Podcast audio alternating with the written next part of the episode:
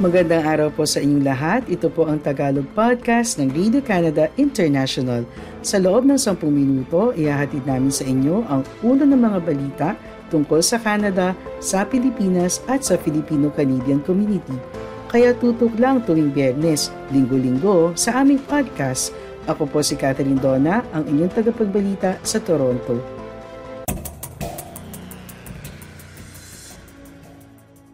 Ang ulo ng mga balita ngayong unang linggo ng Hunyo. Daniel Smith at United Conservative Party nakamit ang mayorya na gobyerno sa Alberta.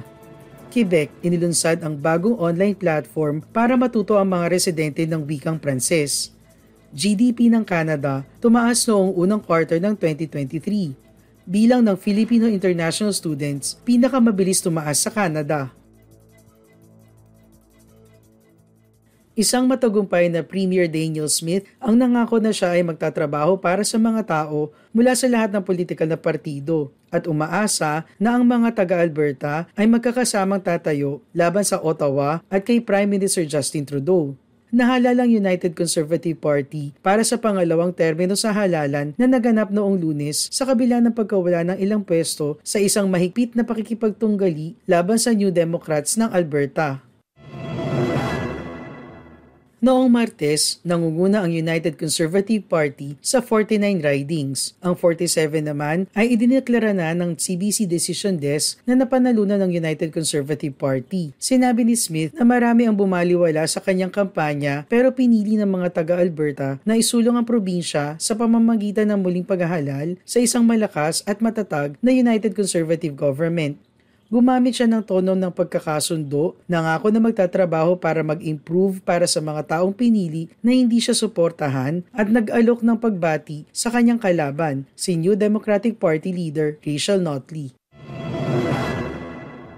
Inulit ni Smith ang mga layunin ng kanyang partido, katulad ng pag-diversify ng ekonomiya, paghusayin pa ang pangangalaga sa kalusugan at panatilihing mababa ang buwis, bago nag-shift upang hamunin ng federal na gobyerno at ang Prime Minister. Habang hindi nagbanggit ng detalye, sinabi ni Smith na kasama sa polisiya ang restriction sa generation ng kuryente mula sa natural gas. Nanawagan siya kay Trudeau na itigil ang plano at makipagtulungan sa Alberta sa emissions strategy.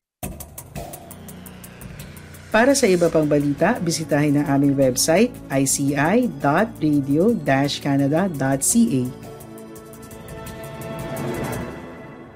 Simula June 1, ang Quebecers na nais matuto ng Pranses ay maaari magparehistro para sa mga kurso sa pamamagitan ng bagong online portal, ang Francisation Quebec. Ang portal na magiging accessible mula sa quebec.ca ay naglalayong maging bagong one-stop shop para sa pagko-coordinate ng French language learning services ng gobyerno.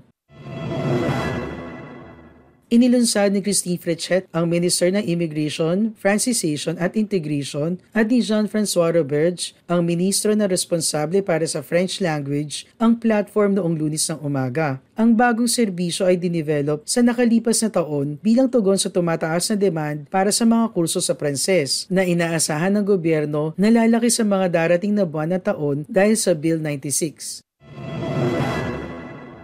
Ang Bill 96 ay ginawang karapatan ng lahat ng Quebecers kasama ang Anglophones na magkaroon ng access sa French courses. Ang Francisation Quebec, ang bagong portal, ay pagsasama-samahin ang lahat ng French language learning services sa isang lugar para sa mga bagong dating, mga future immigrants na nais matuto ng Pranses bilang paghahanda sa kanilang pagdating, mga manggagawa at mga residente ng Quebec na hindi nagsasalita ng Pranses. Sinabi ni Fritchet na ang gobyerno ay mag-a-adapt sa inaasahang pagtaas ng demand para sa French courses at ang Francisation Quebec ay patuloy na nagre-recruit ng mga teacher para ma-meet ito. Ang kanyang departamento ay kasalukuyang may 550 na guro. Samantala, ang bagong serbisyo ay inaasahan na magbibigay sa gobyerno ng mas accurate na datos kung sino ang nag-aaral ng Pranses sa probinsya.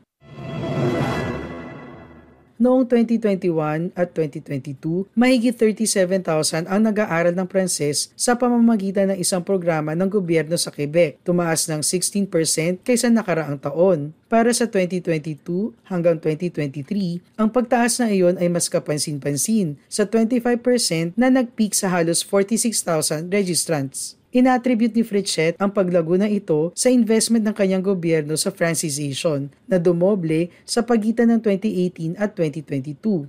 Sinabi ni Guillaume Cliché Rivard, ang kritiko ng Quebec Solidaire para sa imigrasyon at francisation, na ang paglulunsad ng Francisation Quebec ay isang magandang balita pero mahuhusgahan lang natin ang tagumpay nito sa pamamagitan ng mga resulta. Ang Tagalog Podcast ng Radio Canada International ay available din sa Spotify, TuneIn, Apple Podcasts, Amazon Music at Google Podcasts.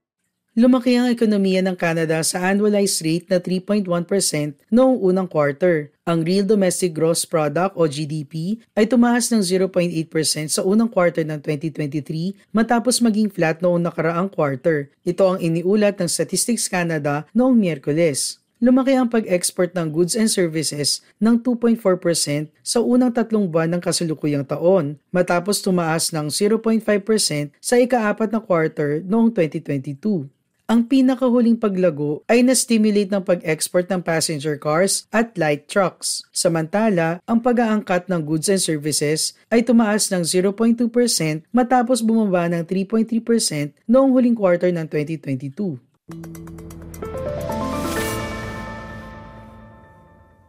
Dagdag pa ng Statistics Canada, matapos ang dalawang quarter ng bahagyang pag-unlad, tumaas ang household spending sa goods and services sa unang quarter ng 2023. Kinalkula ng federal na ahensya na ang ekonomiya ng Canada ay lumaki sa annualized rate na 3.1% noong unang quarter. Ipinapakita ng huling datos na nalampasan ng pag-unlad ang sariling forecast ng Statistics Canada na nasa 2.5% para sa naturang quarter ang patuloy na katatagan ng ekonomiya ay malamang magbubunsod ng posibleng rate hike habang ang Bank of Canada ay inaasahang mag-aanunsyo tungkol sa interest rate sa susunod na linggo. Sundan niyo rin kami sa Facebook at Radio Canada International Tagalog. Pinakamabilis na tumaas ang bilang ng international students galing sa Pilipinas sa Canada kumpara sa mga dumating mula sa ibang bansa sa nakalipas na dalawang taon may higit 25,000 Filipino international students sa Canada sa pagtatapos ng 2022. Ayon sa datos mula sa Canadian Bureau for International Education, may higit 807,000 international students na nag-aaral sa Canada sa lahat ng antas sa pagtatapos ng naturang taon. Naitala na 5,600 ang mga Pilipino na nag-aaral sa K-12 level habang 20,000 naman ang nag-aaral sa kolehiyo at kumukuha ng post-secondary education program. Ipinakita sa datos mula sa open data ng Immigration, Refugees and Citizenship Canada na patuloy na lumalaki at pinakamabilis ang pagdami ng mga pumapasok na temporary resident na international students galing Pilipinas. Lalo pa na tumaas ang higit 14,300 na study permit holder noong 2021 na naging 25,300 pagsapit ng 2022. Sa buwan ng Enero hanggang Marso ngayong taon, mahigit 9,500 na dating study permit holder ang naging permanent resident matapos na maaprubahan ang aplikasyon sa iba-ibang pathways. Ang trend ng two-step immigration o pumapasok sa Canada bilang temporary residents bago naging permanent residents ay tumataas. Kapansin-pansin ang higit na itinaas ng pumapasok sa bansa bilang international students.